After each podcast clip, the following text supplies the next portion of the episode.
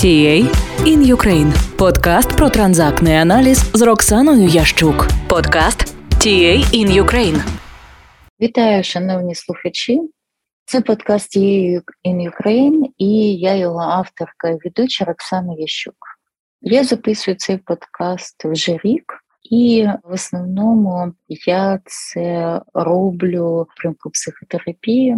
Сьогодні я хочу додати організаційного контексту в це поле. В принципі, сама ідея цього подкасту про те, щоб більше людей могло послухати, узнати про транзакційний аналіз в цілому як метод, як він працює, і він працює не тільки в психотерапії, він працює і як метод консультування, працює як метод в освіті і працює як метод в організації. Я є сертифікована транзакційна аналітиня в двох галузях в цьому методі психотерапії і організації. І також я є попередня тренерка і супервизорка в цих галузях. Це значить, що я можу вести і веду навчальні програми, проводжу супервізії. У мене є три групи, які я веду навчальні проекти, те, що в нас називається 202 курс, транзактний аналіз психотерапії. І зараз я розпочинаю новий курс, теж 202, але транзактний аналіз в організації. І подумала, що буде добре, мабуть, надавати інформацію і в цьому полі, як же транзактний аналіз працює в організаціях і як можна використовувати в принципі цю теорію, наші концепції в реальному не просто житті, да, а в реальних організаційних системах.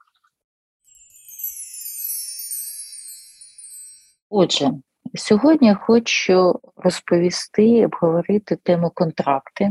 Ерік Берн, це засновник транзакційного аналізу, свій час сказав, що транзактний аналіз без контрактів не транзактний аналіз, що термін контракти це є основний в транзактному аналізі. Свій час він розглядав контракти як двосторонні відносини, де ці відносини чіткі визначені і чіткі виражені в цих відносинах зобов'язання, де люди мають да, таку інструкцію, такий план і можуть дотримуватись суворо визначеного порядку.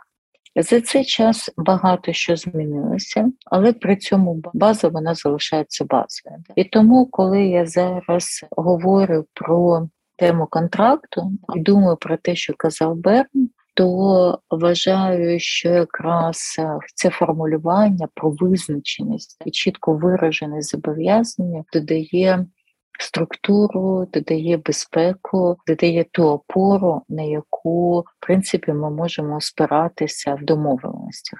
Після Еріка Берна з'явилося вже декілька шкіл трансактному аналізі. В кожній школі розглядається контракт зі своєї сторони. Якщо казати про організаційний театр, то Аніта Інглиш вона запропонувала розглянути контракт не як двосторонні, ну і не тільки двосторонні, а і трьохсторонні відносини. І вона зазначила, що в принципі більшість таких контрактів є трьохсторонніми. І якщо розглянути якраз організаційну систему, то а тут якраз контракт може бути між фахівцем, між ну, цим спеціалістом, яку, наприклад, компанія якась запрошує. Також є клієнт, який є важливою часткою цього контракту, для кого був запрошений цей фахівець, і є сама в принципі організація, яка все це організує, все це планує.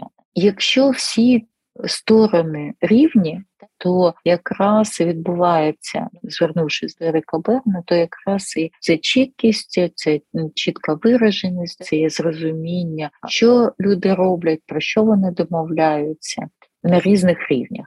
Джулія Хей ще пізніше вона якраз е, фахівець більш в організаційному та, хоча вона сертифікована і має спеціалізацію по всім чотирьом галузям в транзакційному аналізі. Також ще в 92-му році Джулія Хей запропонувала розглянути контракти не тільки як двосторонні, трьохсторонні, а як багатосторонні. А вона казала, що перед фахівцем завжди постає питання, ким є всі особи зацікавлені у роботі, яку він здійснювати.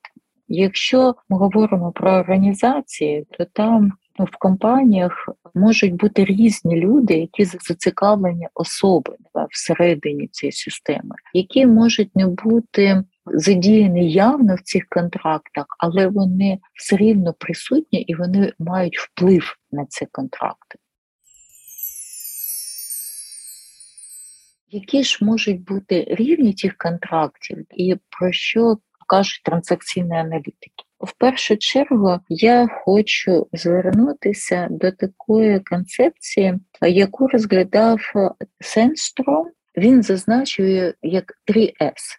3S як S англійською, де ці S – це structure, support and security. Якщо розглянути structure та структуру, то ця структура вона задає загальний напрям згоду що люди роблять, да, про що вони домовляються, який є план, який є шлях.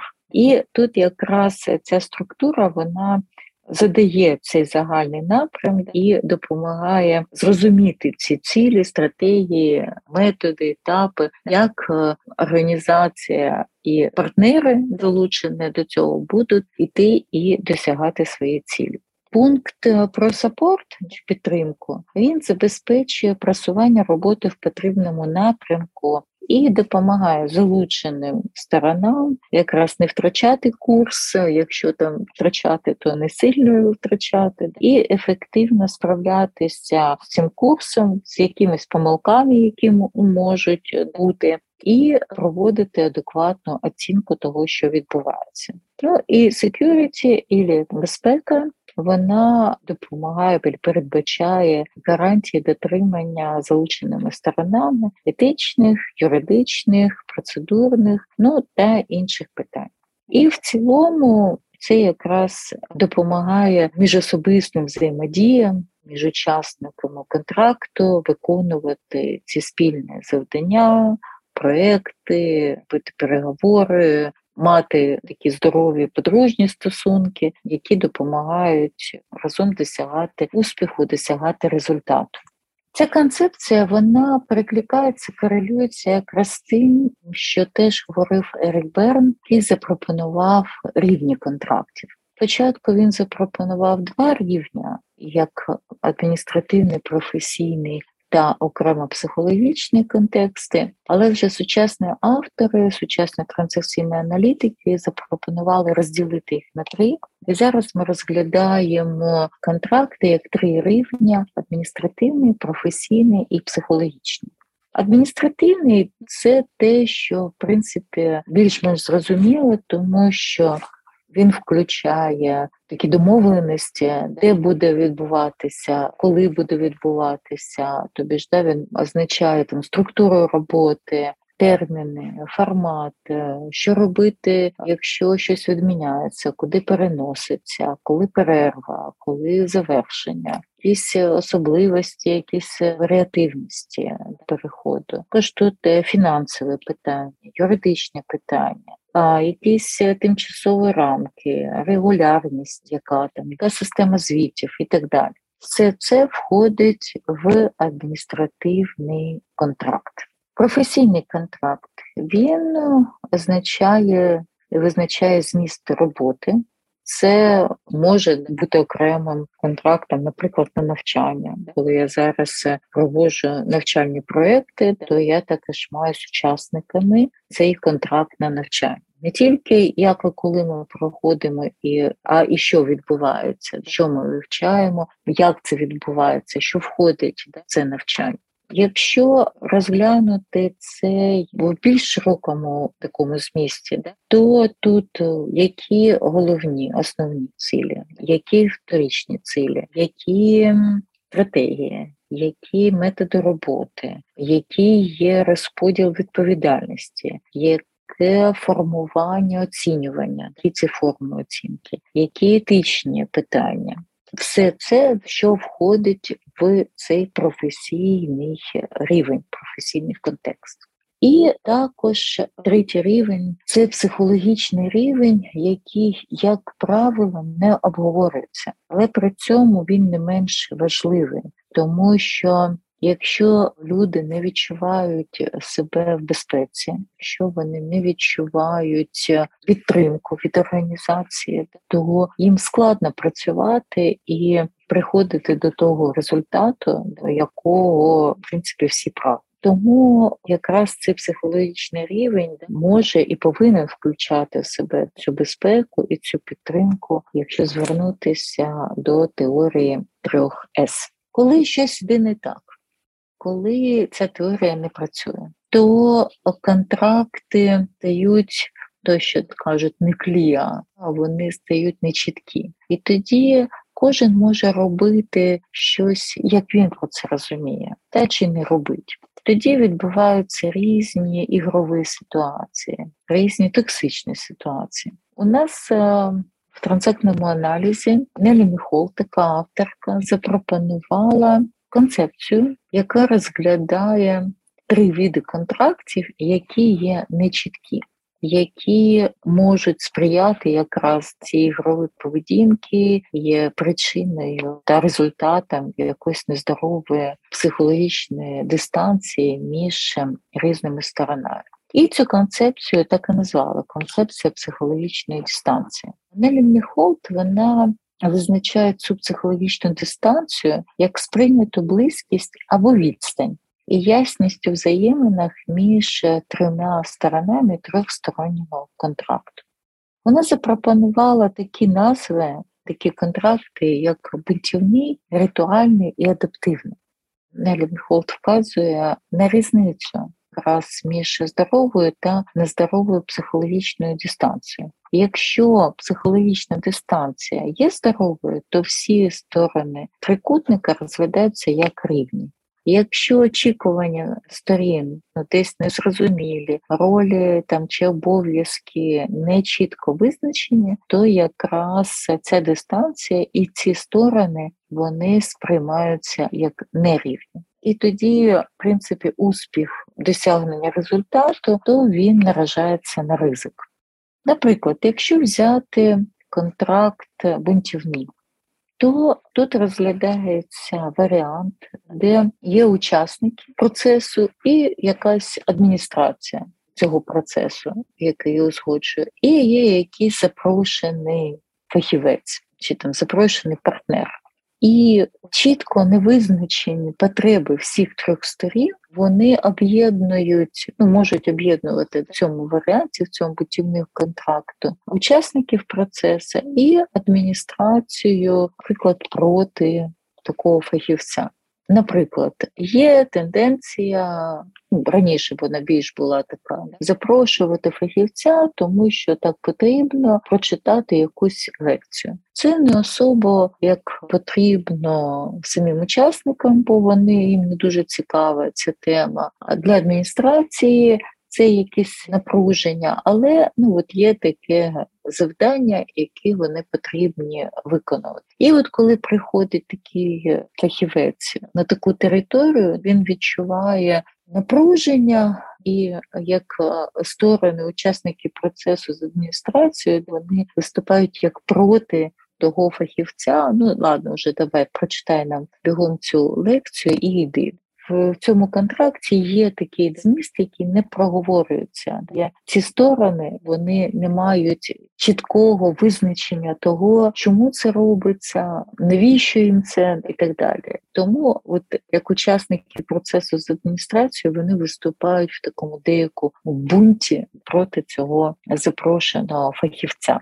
Нелі Холт також роздивляється ну, такий же варіант адміністрації учасників процесу фахівця в полі ритуального контракту. Але тут вона пропонує розглянути, де адміністрація становиться проти в нерівній позиції, скажімо так, з учасниками процесу і фахівця. Ну, наприклад, якщо це тренер, то він може війти в такий умовний зговор, називаємо це так, з учасником процесу проти в адміністрації. І тоді це теж буде така нездорова ситуація, бо як адміністрація вона не проговорила чітко, що вона які є потреби для організації і для чого вона запросила цього фахівця. От а фахівець він може там, як ем, будучи запрошений до команди, обговорювати тільки потреби команди і потреби організації, вони будуть зараховані. І тоді це такий, як вона запропонувала, ритуальний контракт, де якби на соціальному рівні ну, відбувається те, що заявлено, але при цьому воно не має того успіху, для чого це і планувалося. І третій тип контракту адаптивний, де в цьому випадку адміністрація і фахівець проти учасників. Це один такий з цікавих видів контракту, де, наприклад, буває так, що адміністрація запрошує якогось фахівця і надає завдання зробити якусь діагностування, наприклад, учасників процесу, надати інформацію їм про цих учасників, і це може використовуватися не дуже для екологічної супроводу роботи команді. Тому для того, щоб уникати таких ситуацій, важливо, щоб всі три сторони мали чіткі вираження, що вони хочуть, для чого цей процес, які є потреби в цьому, і яким чином цього можна досягнути. Отже, як я думаю, ви вже зрозуміли, то таке є загальне правило в транзакційному аналізі. По-перше, це заключати контракти, домовлятися. І важливо домовлятися окейно, управляти очікуваннями на е, своїми, визначати їх. І розуміти, що у іншої сторони теж є якісь очікування. Також е, розуміти психологічний рівень. Є така фраза, як виняти рибу зі столу. Тобі ж це прояв того, що є в полі, але воно може явно не обговорювалося. І іменно ця риба вона може дуже воняти, як іноді кажуть про слона, який знаходиться в комнаті. Вибирайте собі це формулювання, підійде більше але це іменно та риба чи той слон, коли його проявляють, це прояв цього психологічного рівня. І тоді це стає видимим і переноситься на питання. І тоді стає зрозумілим, наприклад, чому щось йде не так, чому виконання контракту було неможливо, чому щось забули, щось не обговорили. Ну, наприклад, якщо повернутися до Джолі Хей, яка казала про багаторазові контракти, що є в полі різні люди, з якими можливо немає явних контрактів, але вони присутні в цьому. І якраз заключення обговорення контракту з цими людьми, з цими іншими особами, які спочатку не були включені, вони можуть бути важливі і проявити ці різні рівні, і це буде сприяти успіху. Також можливо якісь е, домовленості вони вкладаються не на рівні, вибачте, за тавтологію, ну, наприклад, там з позиції якогось начальствуючого типу і там підлеглого. Якщо ми роздивляємося це через призму транзакційного аналізу, то те рівні там батько дитини, чи якщо це як в організаційному полі, це такий великий начальник і якийсь маленький підлеглий коли є прояв цього психологічного рівня, тоді порівнюється і професійний рівень, і тоді коректується і адміністративний рівень. Коли я кажу про контракти в терапії, я завжди ссилаюся на Мюріл Джеймс, котра говорила про те, що гарний контракт це коли всі три його стани людини згодні відчуває себе добре. Я думаю, що це якраз теж можна додавати і сюди, і в організаційний контекст. Що коли всі три рівні проявлені, коли ви читаєте цей контракт, коли ви домовляєтесь, ви відчуваєте впевненість і відчуваєте, що буває так, що ми ж люди, що щось забули, щось ну не було внесено, але є можливість дом домовитись, перемовитись і мати нагоду обговорювати це в здоровому рівному рівні. І ще я хочу додати ще одну концепцію сьогодні на цій темі контракти. Це про чотири умови укладання контракту, який запропонував Клод Штайнер. Перше це взаємна згода, друга це компенсація, третій пункт це компетентність, і четвертий пункт це правові підстави. Якщо розглянути взаємну згоду, то тут е, що тут е, сторони двічі більше дійшли якоїсь єдиної думки щодо умов контракту, які не нав'язуються, і де є результатом переговорів між різними сторонами. Хороший приклад є цікавий такий момент, який використовується в контексті з психіатричними пацієнтами в Нідерландах.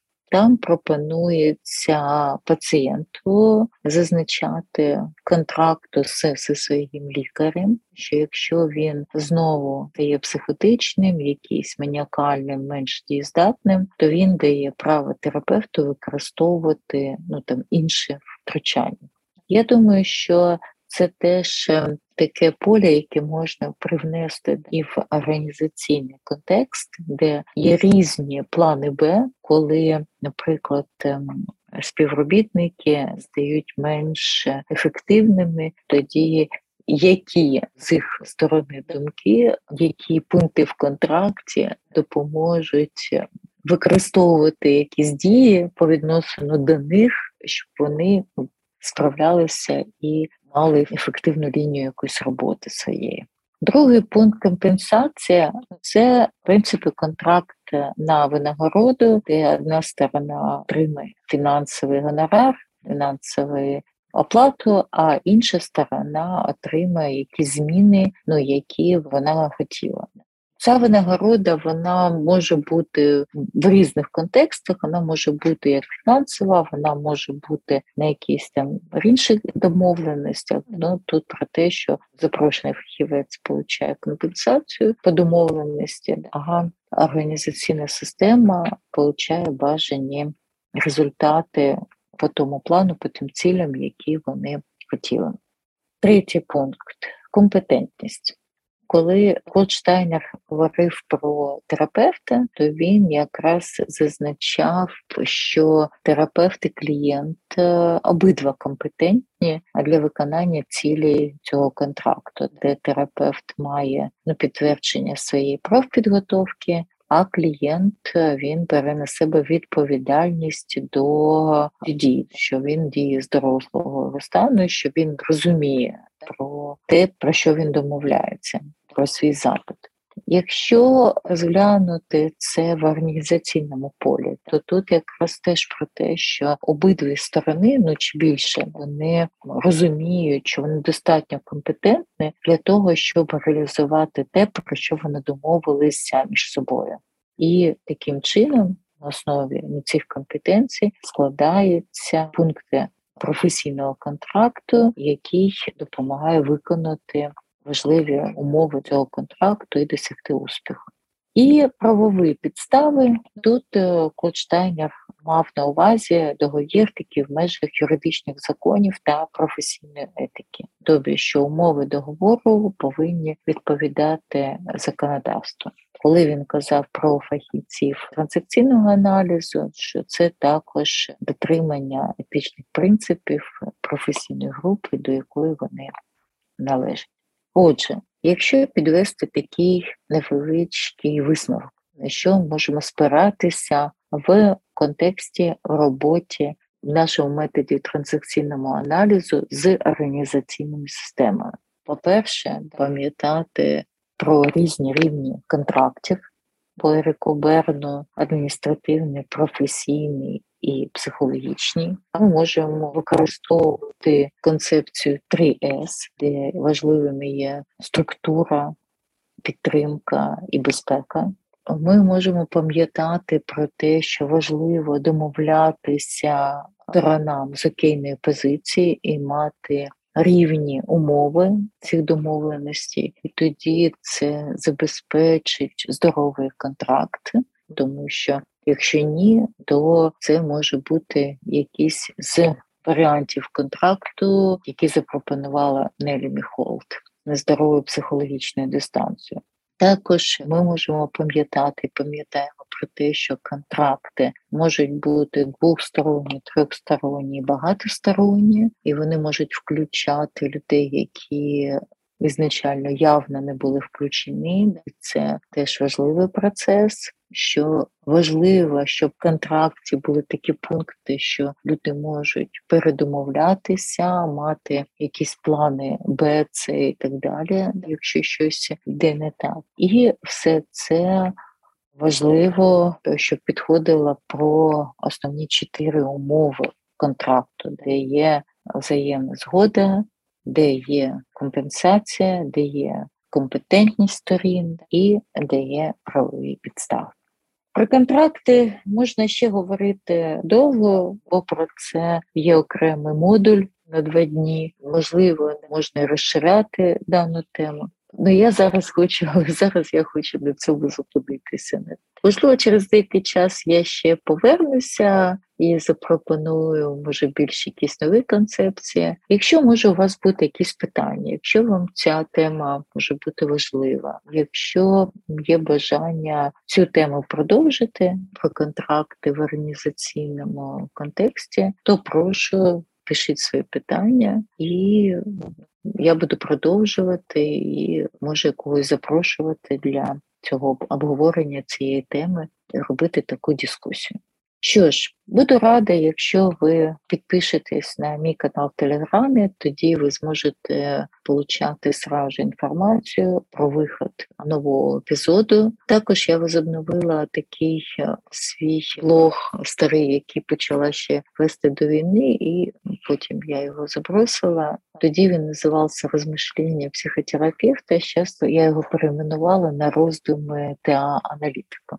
Також в мене є соціальний проєкт психологи під час війни, де я запрошую своїх різних колег з різних напрямів. і Ми розмовляємо, як вони зустріли це повномасштабне вторгнення людей, яких війна розпочалася ще в 2014 році. Як вони справляються не тільки як професіонали, а як люди звичайні люди, які мають свої особисті історії, свої почуття, свої сім'ї.